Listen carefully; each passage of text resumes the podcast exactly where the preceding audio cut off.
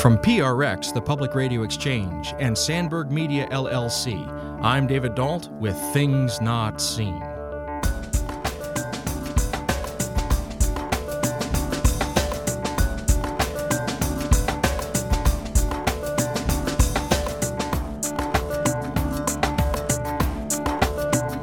When I arrived in New York City, I was meeting all these people who were who were looking for community and felt this kind of instinctive pull of, well, what would it look like to create this community for these people who are so hungry? And the piece of it that had to do with being a pastor was sort of like a unpleasant side effect for a long time.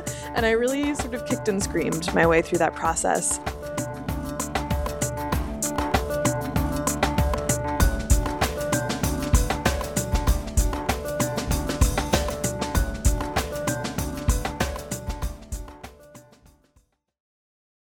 Things Not Seen is made possible in part through the generosity of our Patreon supporters. If you'd like to join them, please go to patreon.com slash notseenradio. That's P-A-T-R-E-O-N dot com slash notseenradio. Thank you. Welcome to Things Not Seen. I'm David Dault. Our guest today is Emily M.D. Scott. She founded St. Lydia's Dinner Church, a progressive LGBTQ plus affirming congregation in Brooklyn, New York, where worship takes place around a dinner table. She's a Lutheran pastor in the Evangelical Lutheran Church in America. She's a graduate of Yale Divinity School and the Institute of Sacred Music. Her writing has appeared in the New York Times, and her work at St. Lydia's, which sparked a wider dinner church movement, has been featured in the Wall Street Journal and the Atlantic. After serving eight years at St. Lydia's, Scott is now creating a new church community, Dreams and Visions, in Baltimore, Maryland. Today we're discussing her recent book, For All Who Hunger Searching for Communion in a Shattered World. Pastor Emily Scott, welcome to Things Not Seen. Thank you. I'm so glad to be here. Well, I want to start out asking you a very broad question, but I think it will help me and my listeners begin to get a sense of where you are coming from. What is church? How do you define it? Oh my goodness. That's a big one. For me, I think church is any gathering of people who are drawn to the divine presence, and specifically in Christianity, drawn to find that presence through listening to and telling the stories of Jesus. And so when we talk about gathering people together and telling the stories, one of the things that you do so well in your book for all who hunger is you are telling basically the stories of how you came to found this church st lydia's in new york and also the ways in which you came to discover new truths about yourself some of them which were revelatory and some of them which you struggled with. But one of the things that really struck me about this book is just how honest and raw it is in that storytelling Oftentimes, when I'm speaking with a guest who has that kind of approach, I'm fascinated to find out how it is that you achieved that voice because having tried to write myself, I know it's not easy. So, if I may, how did you come to have the courage and the ability to sort of write with the kind of candor with which you've begun to tell the kind of stories that you have here in your book, For All Who Hunger? I think years of very intimate preaching at St. Lydia's probably led to the voice in the book. You know, I preached twice a week to a group of about 25 people, and it was always my feeling that only when I shared some piece of my own story or my own experience did the gospel kind of open up for others to find their themselves in that story. And so the preaching that I did for many years was very raw in some ways. I was careful not to preach from a place that was too raw and that asked the congregation to care for me. But I did practice asking myself where I saw myself in the story and then inviting others to kind of see where they might have seen themselves in the gospel story. So, certainly, all that time of preaching kind of led to that voice. But I think also I was really struck by the work of Mary Karr in her book, The Art of Memoir. And she talks about a sort of sensory relationship to memoir writing where you delve into your felt experience of memory and almost kind of viscerally or physically immerse yourself in it. And that had a big impact on me. And I felt like if I'm going to write a memoir, then I need to try and be as honest as I can be about that story because I think there's probably other people who have experienced the things that I was experiencing around loneliness and feeling lost and searching for God. It's not an exercise for the faint of heart. Writing in that way really asks a lot of the writer and it and it feels pretty unpleasant a lot of the time. What I love about that answer is you've already begun to sort of move us in the direction that I was hoping that we would go. Because when you're talking about these kind of reconnections of senses, like you said with Mary Karr with the art of memoir, you're talking about things like visuals, yes, but also tastes and smells.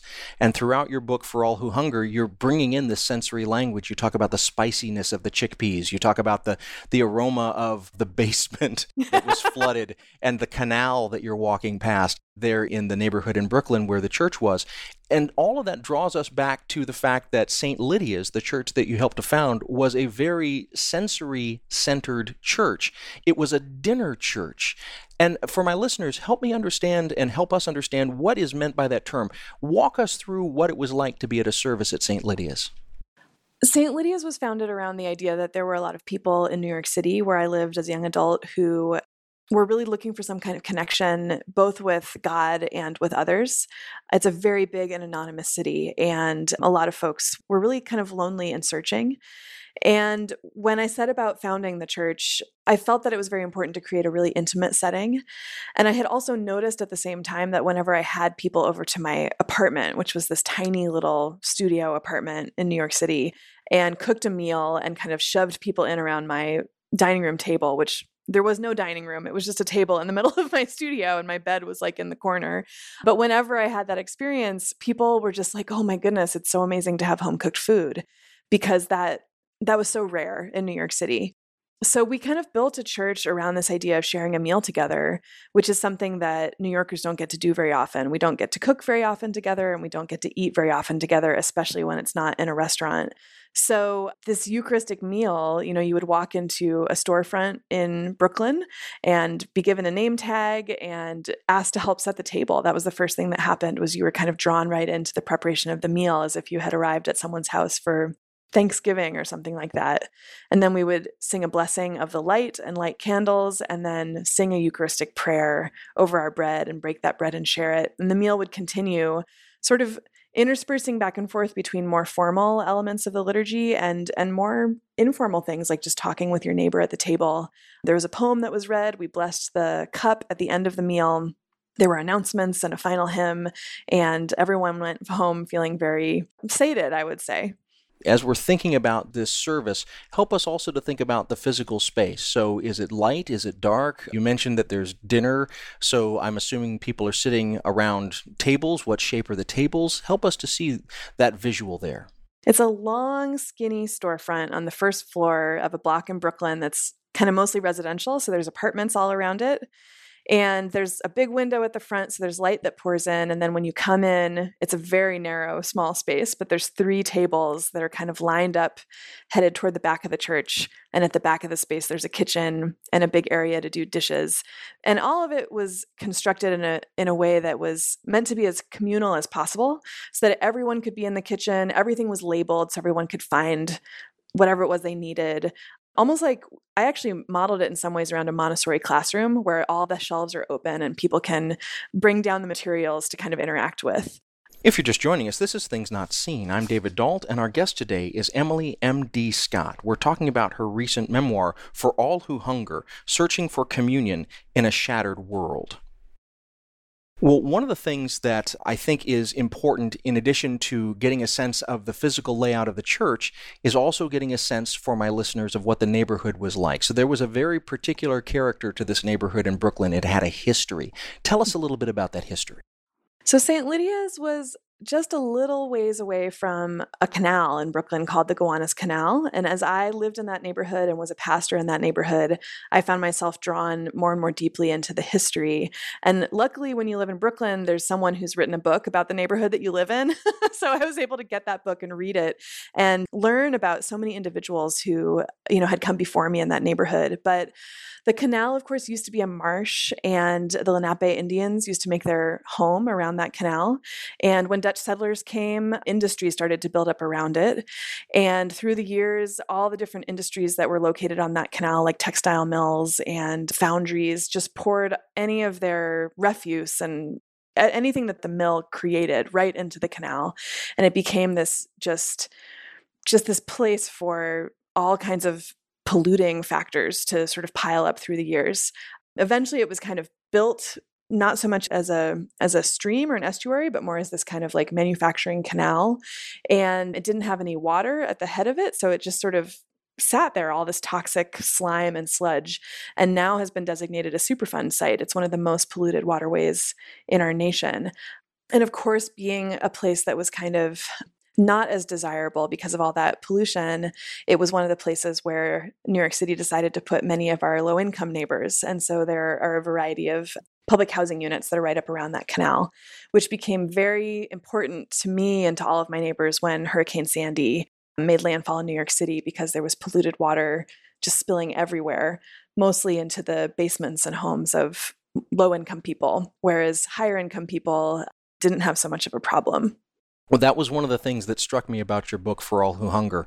So I have been to seminary. I have been around people who have the missionary zeal and they wanted to be church planters. But oftentimes, my experience of how well meaning church founding went was that they would come into a neighborhood and they would basically be absentee except when the services happened, and that they would really not engage with the people in the neighborhood, but they were trying to sort of draw a commuter crowd to a low rent area in the, in the city where they could afford to get their church built up.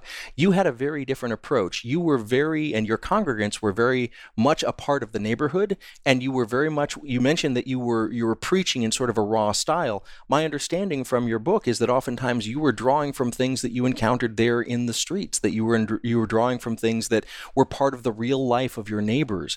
And I'd, I'd love to hear more about that process and uh, whether that was an intention when you went into this or whether that was something that developed over time. Yeah.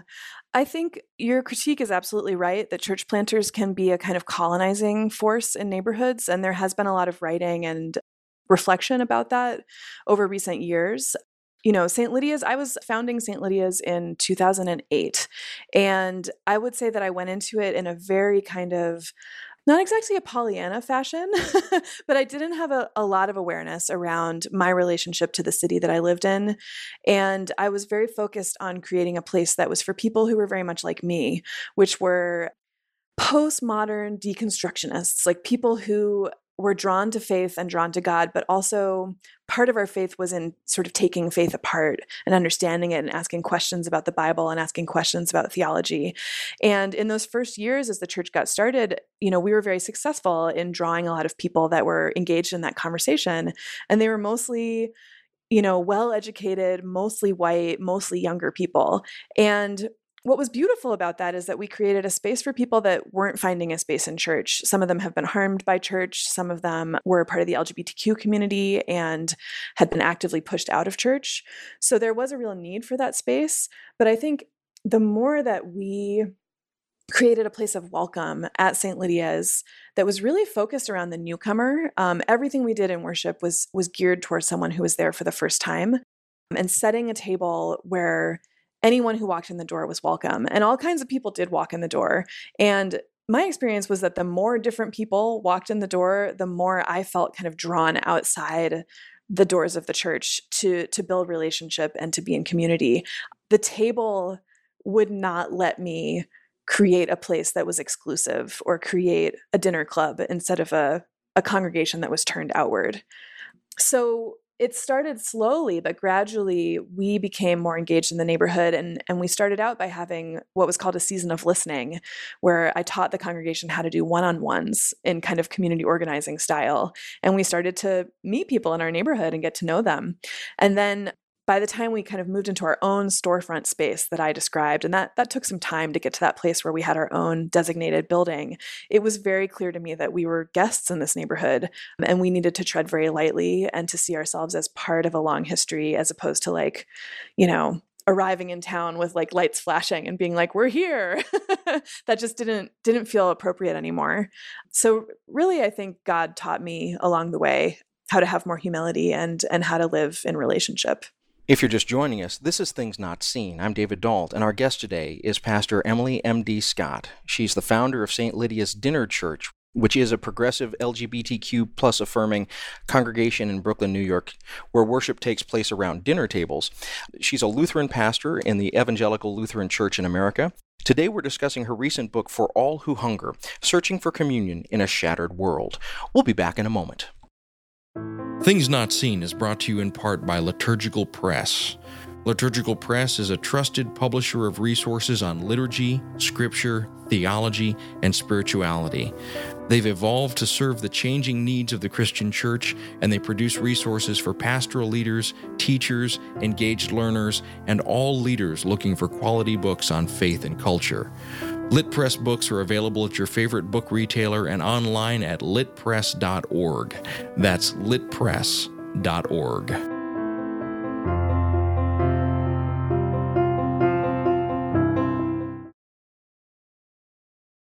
Welcome back to Things Not Seen. I'm David Dault. Our guest today is Emily M.D. Scott. She's a pastor in the Evangelical Lutheran Church of, of, America, and she is a church planter. And so we're discussing both her experiences planting St. Lydia's Church in New York City and some of her other work as well. She's the author of the recent memoir, For All Who Hunger Searching for Communion in a Shattered World. Well, there's a point early on in your book, For All Who Hunger, where the following exchange takes place you write that a friend asks you, Why did you decide to become a pastor? And you respond kind of in your head, I didn't decide. It wasn't a choice.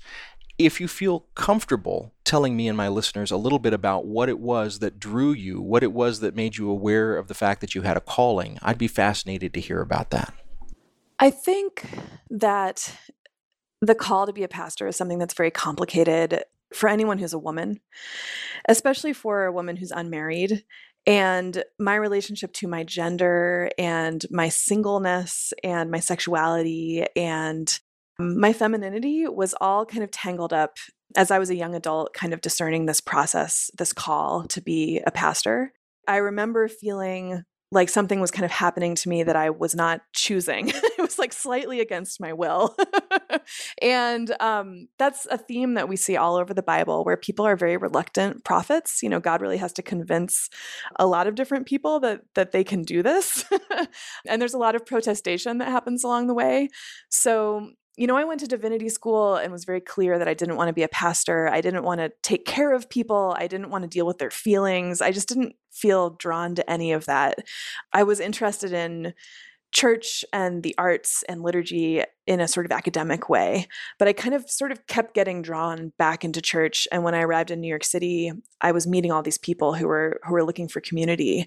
And felt this kind of instinctive pull of, well, what would it look like to create this community for these people who are so hungry? And the piece of it that had to do with being a pastor was sort of like a unpleasant side effect for a long time. And I really sort of kicked and screamed my way through that process. I think because I felt like I would lose something of who I was in the process. There is this kind of image of pastors and priests, especially women who are kind of desexualized or don't have I think the church kind of asks them to leave a part of themselves behind because we find feminine sexuality to be threatening and scary. And I really didn't want to lose that part of myself. And I think another piece of it was that I wasn't really sure at the time who I was. I've now come out as as genderqueer and I have a, a different understanding of my gender as being much more expansive than I did at the time. So living as a young woman in New York City trying to date, there's kind of a very specific understanding of of who is desirable. And I was really wrestling my way through all of that. So, yeah, there was there's a lot of loss in being a pastor. I mean, you lose the ability to you lose some freedom in terms of how you relate to other people in an open way. You're kind of always in the role whether you want to or not. But I also found that the day after I was ordained, I felt more myself than I had ever felt before. And that was not something that I had anticipated. There's so much in that that I want to get into, but th- there's a couple follow on questions that I think will help my listeners to follow and to clarify. And in particular, I'm going to draw some, some pieces from your book, For All Who Hunger. So at one point in your book, you talk about uh, one of the people that you knew and that worked with you in various ways around St. Lydia's, and one was Daniel, who was an Episcopal priest. But he, you also mentioned that he was a former monk and that in some ways he still carried himself like a monk. And so I want to ask you about you mentioned the the kind of day after you had your ordination and I'm wondering you've spoken about this both positively and negatively in terms of being a woman and a pastor. Does the ordination make you feel like you carry yourself differently in the world, or does it make you? I, I guess that's what I'm trying to get at. Is is does it give you some sort of bearing like Daniel had, and you describe he sort of carried himself still like a monk? Do you carry yourself in a certain way as a pastor? I think the ordination for me individually was a sort of affirmation of who I am and what my call is. And that feels very integrated to me. I feel very clear on at this point in my life on what God's asking me to do and that that comes from a sense of freedom and joy. And you know, I plant churches because I love creating spaces where people encounter God. And that piece of it feels so beautiful and so free and so of myself. I think the piece of it that feels really tricky and difficult is everything that the culture kind of projects onto people, in particular women, who are connected to the church. And all of that is kind of rooted in all the different sort of theological understandings that folks might have picked up along the way like one of them is that like don't swear in front of a pastor like she's like that somehow you're more holy than everyone else and that you because of this holiness, you're more fragile in some way, which I've never understood because to me, being a pastor just means that I want to kind of revel in all of life. But there's this kind of tiptoeing that people start to do around you that's very uncomfortable and it feels like it distances me from people as opposed to connecting me to them. So I think the pieces of it that have been difficult to me are more about what people put on me as opposed to kind of who I am and what my call is.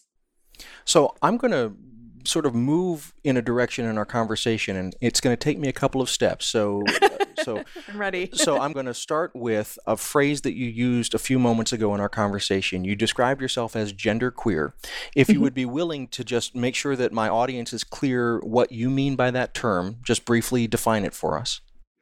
So, genderqueer means that you're someone who finds yourself somewhere in the in between on the gender spectrum.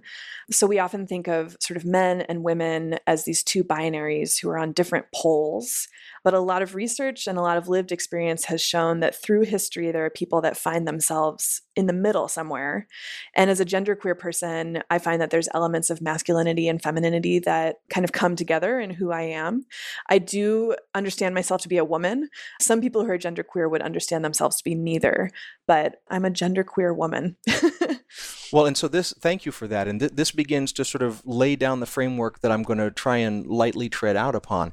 So, mm-hmm. in your book, For All Who Hunger, the, one of the things that really struck me was how clearly you were writing about a sense of alienation that you felt from those around you, those who were your age, who were getting into relationships and who were going through the sort of expected stereotypical stages of life. You found yourself in some ways excluded from that. And part of that was because of your identity as a pastor. And what struck me was that when you would disclose this identity to people, they would react in ways they would withdraw from you. And what struck me again and again is how parallel this is to the ways in which, as I have heard it reported, people who are uh, who come out in various ways find themselves reacted to by communities. And I'm hmm. wonder, I'm wondering if that parallel feels like it is it has some solidity to you, or whether you feel like that's an inaccurate parallel and you'd you'd maybe state it in a different way. But I'd be interested in your thoughts and reaction to to that observation observation.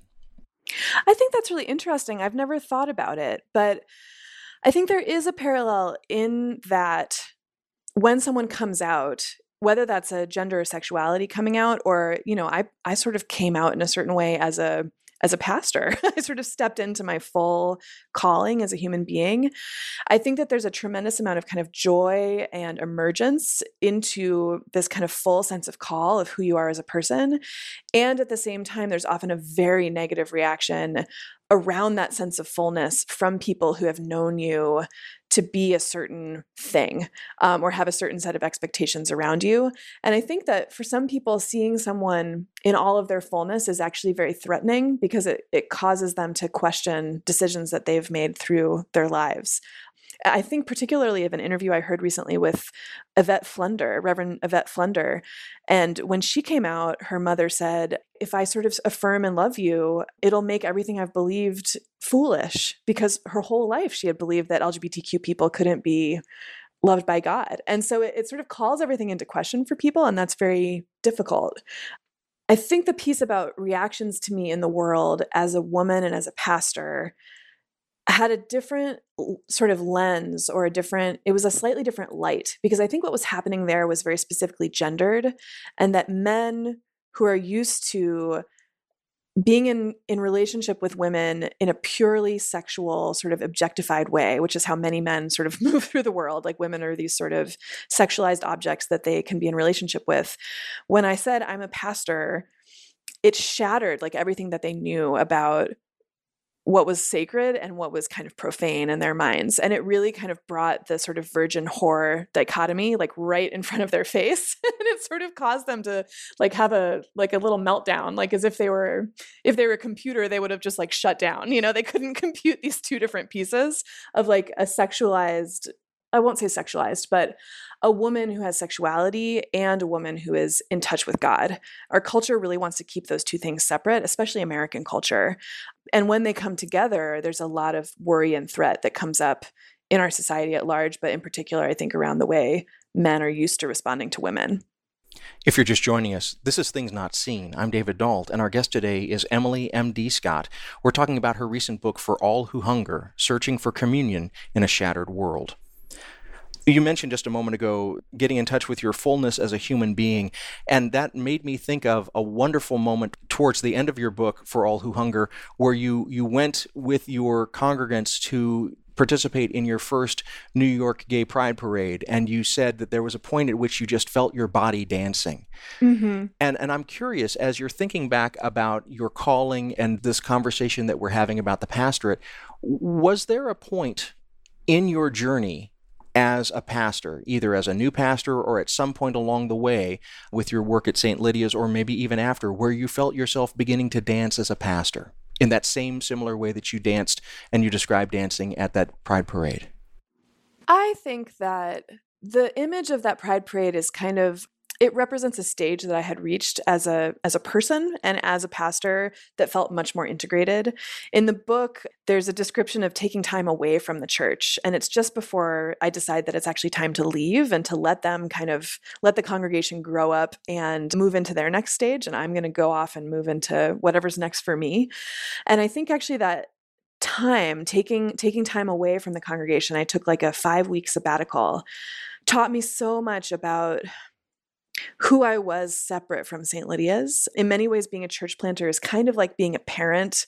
Um, you know, you sort of raise this little organism from from from just its very infancy and there can be a lot of merging that takes place in that process and i remember when i went on the sabbatical saying to them i need to find out who i am without you and you all need to discover who you are without me and that was really very much what happened and i think that it allowed me to kind of get a more full vision of who I was and to bring that back to the church with a lot more joy. I think I had kind of constructed a little bit of a cage around, you know, this complicated relationship of like a person and a pastor and my congregants. And there actually was more freedom available to me to to bring my whole self to them. But it, it took a little distance to discover that. So I want to just stick with this a little while longer because there are some points in your book for all who hunger where you you raise an issue in a couple of different ways. Uh, at one point, you say that you've befriended the discomfort of your role as a pastor. I love that phrase of befriending the discomfort. But then later in your book, you talk about the various tombs that we sit outside, and you say my tomb that I sit outside, you Emily Scott, the pastor, is perfectionism and you linger outside that tomb. And in our conversation just now, you've described a sort of point of joy, a point of integration. And so I'm curious whether you would characterize this point of joy and, and integration as being a point at which you have abandoned sitting outside that tomb of perfectionism and abandoned your discomfort of your role as a pastor, or you've learned a way to grow with those as a part of you. How would you describe this integration and joy with those images that you bring up in the book? The sitting outside of the tomb for me it took a long time to to find a way to walk away from that tomb and to let go of some of the perfectionism and i would say that it continues to be something that i'm engaging in.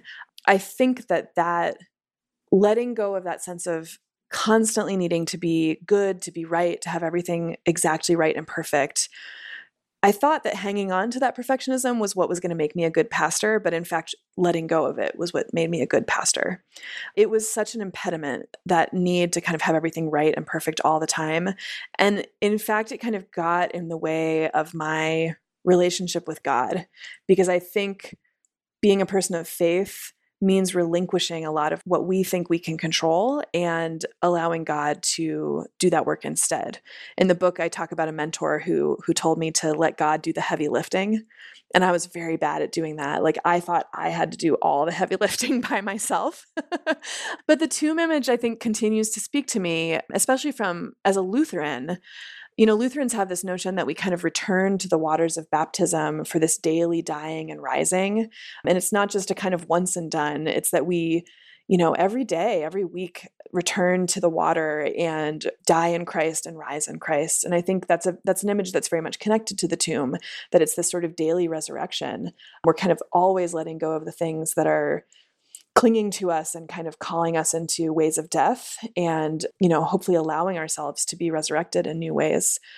And i think that as a spiritual leader as a clergy person i have to be engaged in that process myself first in order to bring it to other people and in order to create that space. And of course you never you never reach the end of it. You never reach a point where you're like okay i did it. I did the work. I'm a good pastor now. But but it's almost the the engagement in self, I think that gives you that sense of fodder and that process and work that enables you to be able to open space for others to do that as well. Well, it strikes me throughout this portion of the conversation We've been talking about gender identity. We've been talking about joy and feeling integrated. We've been talking about perfectionism and feeling like we need to do the heavy lifting and God cannot do the, or God shouldn't do the heavy lifting, that we need to spare God that somehow.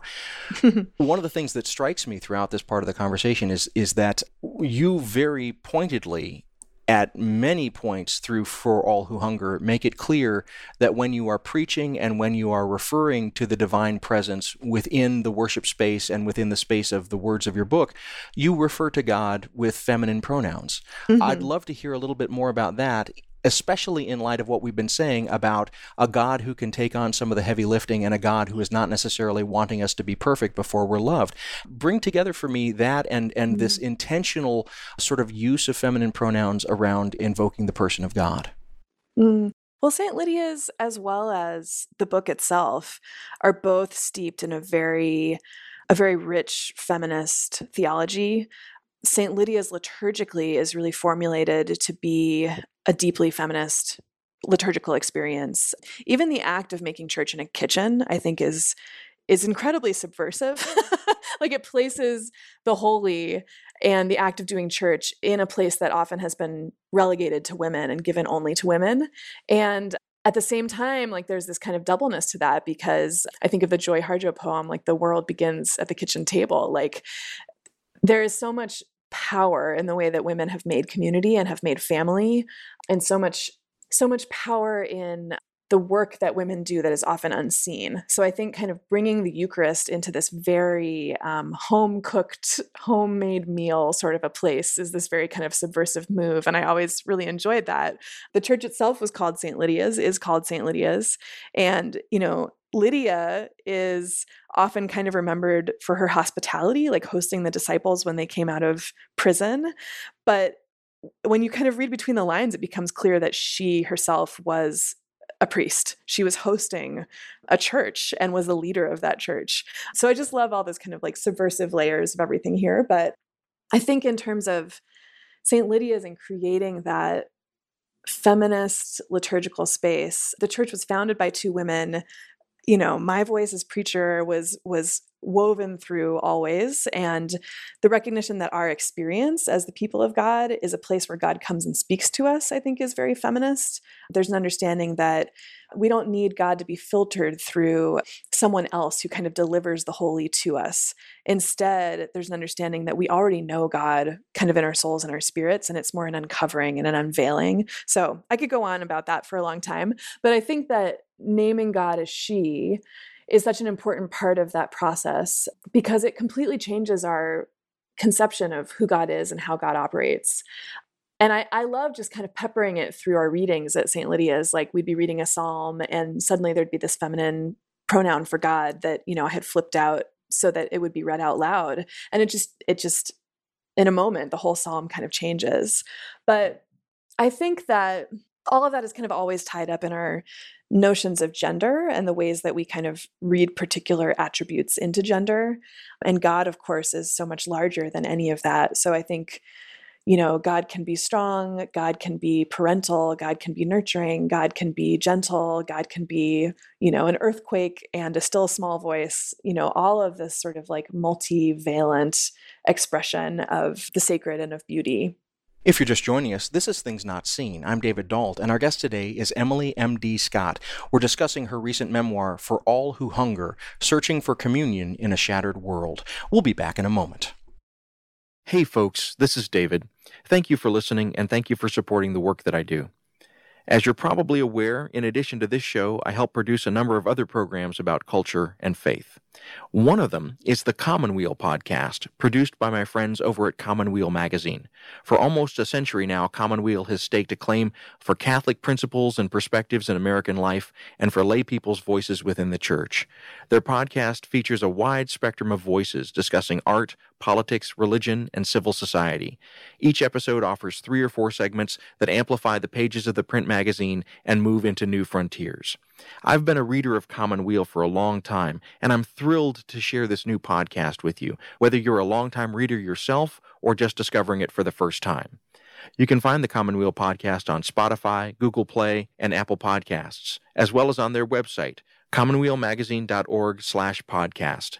That's commonwealmagazine.org slash podcast. Welcome back to Things Not Seen. I'm David Dault. Each week on our program, we bring you a rich conversation about culture and faith.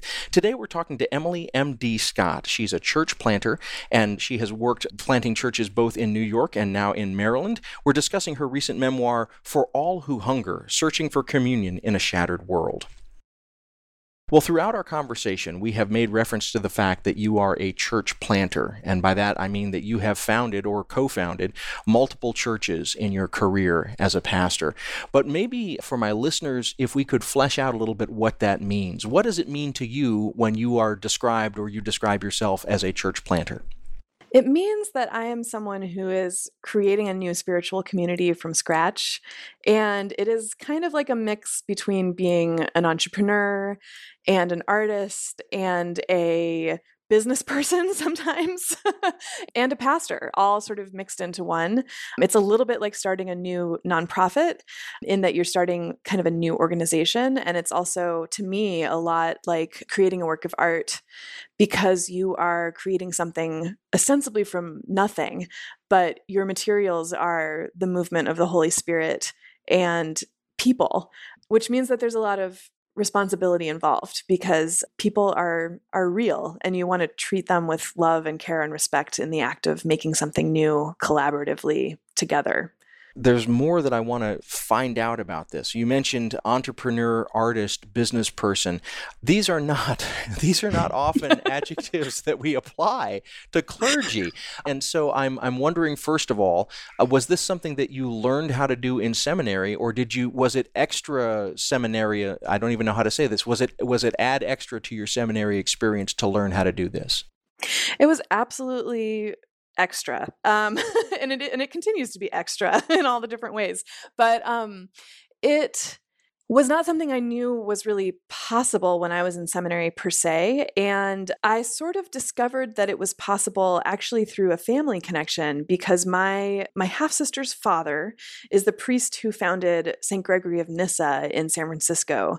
And our family is kind of amazing in that I'm in relationship with my mom's ex-husband, which is complicated, but I went out to do an internship at that church and found something that I had kind of been looking for all my life, which was a congregation that was doing really interesting and experimental things with liturgy and had the flexibility to do that because they were only about 40 years old.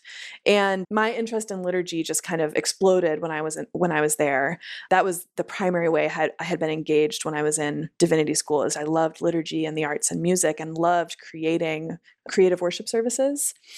So I think that kind of sparked the idea. And then when I moved to New York and kind of found myself surrounded by all these seekers who were really looking for a spiritual space, I kind of fell into it without even kind of realizing what was happening. I mean, in some ways, St. Lydia's kind of came into being without me uh, sort of assenting. it sort of ran out ahead of me and I was running behind following, which is sort of the best way to do creative work, I think. Well, I'm curious, as you have been now involved in not one but multiple church plantings, do you find, I mean, clearly this is a direction that churches in general, denominations in general, need to be moving. They need to be thinking about more agile ways to be communities of worship. They need to think about the new ways that they can be entrepreneurial because clearly old models are breaking down. But I so I can see how a denomination or a a local group of churches would be very supportive of this kind of work. I can also because I've been around institutions all my life, I can also see how they would be very resistant in some ways to this kind of innovation. And without naming names and without getting us into too much trouble, I'm curious if you could sort of give us a quick overview of both the good and the bad, the places where you have found really good support from denominations and other churches, and places where you have encountered resistances from various institutions, whether within or outside the church. I have been very lucky in that I landed with the ELCA. It was not the tradition I grew up in. And I honestly, I describe in the book the way that I just wandered into a Lutheran church one day. And that ends up being the congregation that sort of helps St. Lydia's get up off the ground. And it's just this total act of the spirit. But the Lutheran church was able to offer St. Lydia's support in a very beautiful way. I think in part because their expectations around diversity in worship are very they don't have a sense that all worship should look the same. They did want to see that I was actively engaged in Lutheran theology. And once they kind of saw that and trusted it, even though what we were doing looked really different from like your average Sunday morning Lutheran church, they could see that we were kind of meant to be in the same flock together.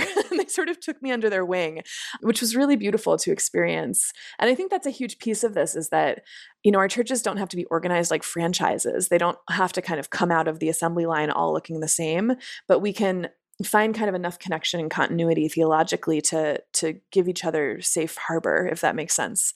There have been really really difficult moments along the road and i think that one piece about doing something new is that there's often an assumption that the new thing that you're doing is a critique of what has come before. And for me that's never been the case. It's just been true to me that we need lots of different expressions of the christian church that different people can find their ways to because God made a very diverse world. so I've always seen it as like a both and. But I think sometimes people see a new thing and they start to think that what they have or what they care about or what they grew up with is not enough. And I think, especially considering the decline, the sort of the the, sh- the great shift that's happening in Christendom right now, it's kind of very easy to go to that place, and there can be a feeling of threat and worry that that comes up.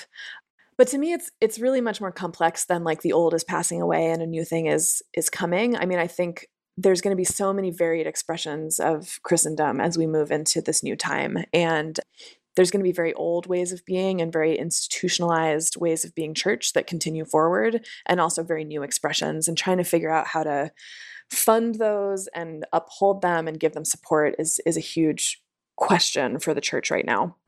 I'm struck by what you just said about how some in the church are resistant to these kind of innovations because they feel like it's a critique of what's come before and that you're moving in the direction of something new. But I was struck as you were saying that by something that, that happened when you were just beginning to have the idea of helping to plant St. Lydia's.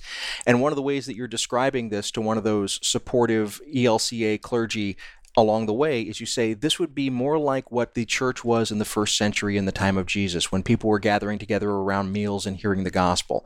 Mm-hmm. And and so my question to you is is this really moving forward into a new thing or is it moving backward? I think it's probably both at the same time. I mean, for me there was a lot about dinner church and experimenting with a liturgical pattern of dinner church that was about reclaiming something that we had potentially lost along the way. And I think that one thing that happens as any kind of organization becomes more established is that they kind of accrue a lot of like scaffolding and mechanisms and bylaws and like all kinds of things around them that can sometimes hold them back from their actual vocation. And at a certain point, you can kind of forget why you started doing this in the first place. And I think one of the beautiful things about St. Lydia's was that we we weren't purists. We weren't trying to recreate how the church had been in the first century, and we weren't saying that that was better. But we were saying that it might be interesting to see what happened if we just let go of a lot of the excess and just went back to the absolute basics, which were a table and bread and wine and oil and water. And just to see what happened if we just really immersed ourselves in those symbols. And one of my goals, which was taught to me by a, a wonderful mentor, Rick Fabian, was to, to let the symbols speak for themselves. That I wanted people to be able to come into the congregation and see exactly what was happening and not ever to have to explain to people well, this little wafer stands for bread, and we're breaking it as a foretaste of the Eucharistic feast, and we're blessing it. I wanted them to like feel that in a completely sensory way right off the bat when they walked into the room. I mean, you came into tables that were laden with food, and we were breaking bread and passing it around and sharing it. It was very clear that like this was a a vision of the kingdom of heaven. And when we baptize people, you know, we completely douse them in water and it was a washing and a cleansing and a rebirth and all of it yeah, so creating that space where we could just kind of immerse ourselves in the symbols of Christianity. If you're just joining us, this is Things Not Seen. I'm David Dault, and our guest today is Emily M.D. Scott. We're talking about her recent memoir, For All Who Hunger Searching for Communion in a Shattered World. Well, I'm aware that now you have moved on from St. Lydia's and you have begun the process of planting a new church in Baltimore, Maryland called Dreams and Visions. If you're comfortable discussing it, I would love to know are you finding that your experience at St. Lydia's has completely prepared you for this new church plant and you're not making any mistakes at all? Or are you finding that you're revisiting some of the old obstacles in new ways? Or how would you describe the process now of, of this new church plant? I'm definitely still making mistakes, lots and lots of mistakes. And at the same time, it feels a little bit like having what I imagine having your second child feels like, where you're sort of less obsessively anxious about how it's all going to turn out and that that probably is good for the kid as, in as much as, as it is also good for you st lydia's there was like so much focus and so much intensity and i was very aware that i was doing this for the first time i was unordained for a, a lot of it and so i didn't have a sense of authority i was figuring out you know everything about my pastoral identity, like all at the same time. And so coming into Dreams and Visions, I kind of know who I am as a person and as a pastor. I've done this before. And so some of the very scary moments where it kind of, or the very kind of low moments where you feel like, oh my gosh, this is never going to happen, that all feels familiar. Like I'm sort of like, oh yeah, I remember this from the first time around. Like it will pass, it won't last forever. So there's a sense of not having to invent everything for the first time. And that's a relief. And I think it actually frees me up to create in new ways and to collaborate in new ways that feel like they're held a little bit more loosely, which is probably a gift for both me and the congregation. I'm struck by one of the chapters later in your book, For All Who Hunger. It's the chapter called Three Miracles. And in that, you sort of take three almost everyday coincidences. The signing of a lease, the fact that a person is going to have their last day as an ice cream vendor and they decide to just let go of all their stock in front of your church, and also a person who's interning at your church whose mother forgot to baptize him and so he, ends up getting baptized at your church. These are wonderful stories and you you elevate them to the level of kind of filtering them, understanding them as miracles. I'm wondering if you again if you feel comfortable sharing have you encountered any kind of miraculous moments in this new plant at uh, the Dreams and Visions community in Baltimore, Maryland? Have you encountered places where you have seen God do the heavy lifting? Oh, absolutely. That's the thing about church planting. I mean, it is such a miracle in that the whole time you're doing it, you feel like you have so little to offer. You just feel really like, why would anyone ever be part of this. Like, I don't know why. Um, you just feel always inadequate to the task and always as if the thing you're trying to create, like, no one would ever be able to see it. And yet, there are these moments, which I can only call sort of God moments, where it's kind of like the curtain gets pulled back and everyone who's there sees what God is up to and like where the community is going. And they are these very kind of transcendent, rare moments, and you cannot control when they happen.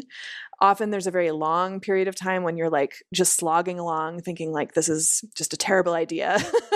and then at a certain point along the way, it just becomes clear that you have to keep going. And there have been so many of those moments. I think at Dreams and Visions, and it, you know, it's hard sometimes because there's some stories that I can't tell, and I wish that I could tell them, but I can't because of confidentiality issues. But Dreams and Visions is really fashioned around a community of people who have often been told that God is not for them or they don't deserve God because of their identity. And I think that the the most clear moments of miracle have been around the ways that they have held their own belovedness in ways that are so extraordinary and outside of what we often expect to encounter when we come to church. So, one example that I will give is we've only been around for two years, but each year that we've been around, we've held a queer Christmas pageant. And I sort of kicked this off because I was aware that so many LGBTQ folks in Baltimore felt so much pain around Christmas. You know, either you've been booted out of your church or you've been kind of disconnected from your family and you you can often just feel very alone and and very isolated especially around Christmas time and there's a lot of depression that comes up. And I thought like let's create a Christmas experience that's just for queer people and that feels like very very queer. and so, you know, I invited all of these folks who I'd gotten to know at the Pride Center to come and play parts in this pageant. And everyone who arrived got to wear a costume. And the message was very much like, this story belongs to you no matter what you've been told and seeing you know the young 17 year old trans woman who played mary you know with a halo on her head kind of strutting up and down like just being her full self and like fully incarnate fully sacred was absolutely one of those moments because you just thought, you know, this is like God in our midst, basically. It was astonishing and beautiful. So, creating that space, I think, for people to bring just a full sense of self and not try and fit themselves into something that feels acceptable to what the church has often asked us to be, but instead to kind of go to where they are, like go to their sense of the sacred. That's been hugely important that image of how they held their own belovedness, that's going to stick with me for a while. And I appreciate so much, and I, I, recognize that there are moments of confidentiality, but just that little glimpse that you were able to give us is is so hopeful for me. I'm so grateful for that. I, in our final few moments together, I want to turn this outward because we're at a time where I think a lot of people are feeling very constrained and very much like they are trapped. And what we what we've been talking about for the past hour is really stretching our vision beyond the horizon and the things that we can't see that really are made manifest to us because we have the we have the trust and the faith to step out and to begin the journey. I know that there are going to be people who are listening to our conversation who maybe have a glimmer of something that they feel a tug to do, but they haven't yet figured out how to unearth the courage to begin to do it. And I just wonder if you had any words of encouragement or any ways of kind of helping to line out the first steps for somebody who is feeling that kind of call because you were there once too. I wonder if you would share some words of encouragement with my listeners as a way of concluding our conversation today. I wrote the book in the hopes that it could be a companion for people who feel that way, who have a sense of like a glimmer of something that just kind of keeps knocking or keeps nudging at them and they can't really get rid of it. that was absolutely how it was for me. And my feeling is that the knocking never goes away. Like you God won't stop asking you to kind of step into this full sense of your call. And my experience was that it never stopped being terrifying. And I never stopped doubting myself. And I never got to a place where I felt really secure, especially that first go around with St. Lydia's. And I still continue to feel that sense of being kind of off kilter. But I actually think that that's maybe one of the most beautiful things about following your call is that you don't have to be perfectly balanced. Um, like that's not actually what God is asking for us to do. God is just asking us to keep kind of stepping out and stepping forward. And so many pieces that you don't have come along the way and find you in ways that you never could have anticipated or expected. There's so much that's out of our control. And also, there's so much that God has in store. So, to try and kind of have that sense of trust as you step out into the unknown is a huge piece of the work.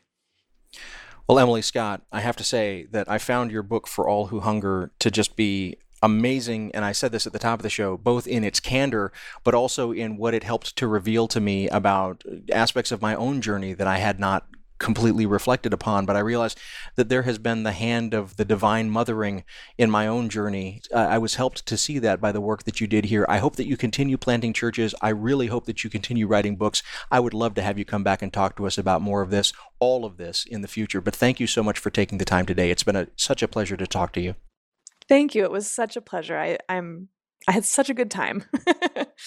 We've been speaking today with Emily M.D. Scott. She founded St. Lydia's Dinner Church, a progressive LGBTQ affirming congregation in Brooklyn, New York, where worship takes place around the dinner table. She's a Lutheran pastor in the Evangelical Lutheran Church of America. She's a graduate of Yale Divinity School and the Institute of Sacred Music, and her writing has appeared in the New York Times. Her work at St. Lydia's has sparked a wider dinner church movement and has been featured in the Wall Street Journal and the Atlantic. After serving eight years at St. Lydia's, Scott is now creating a new church community, Dreams and Visions, in Baltimore, Maryland. Things Not Seen is produced by Sandberg Media LLC. We're distributed nationally by PRX, the Public Radio Exchange. Today's show was recorded at the William Adams Studios in beautiful Hyde Park here on the south side of Chicago, Illinois. Our studios have a home courtesy of the Zygon Center for Religion and Science, part of the Lutheran School of Theology at Chicago. Neither Zygon nor LSTC are responsible for the content of this program. Our theme music is composed by Gene Kija. Our show is made possible in part by the generosity of supporters on Patreon. You can find out how to help us create great programs by going to patreon.com slash notseenradio. You can follow us on Twitter at notseenradio. Visit us on Facebook and like our page to receive regular updates about the show and find out more about our guests. That's facebook.com slash thingsnotseenradio. And you can sign up for the free podcast, listen to old shows, send us an email, and find out more about our guests if you visit us on the web at thingsnotseenradio.com. I'm David Dault, and we'll be back next week with more conversations about culture and faith. Please join us.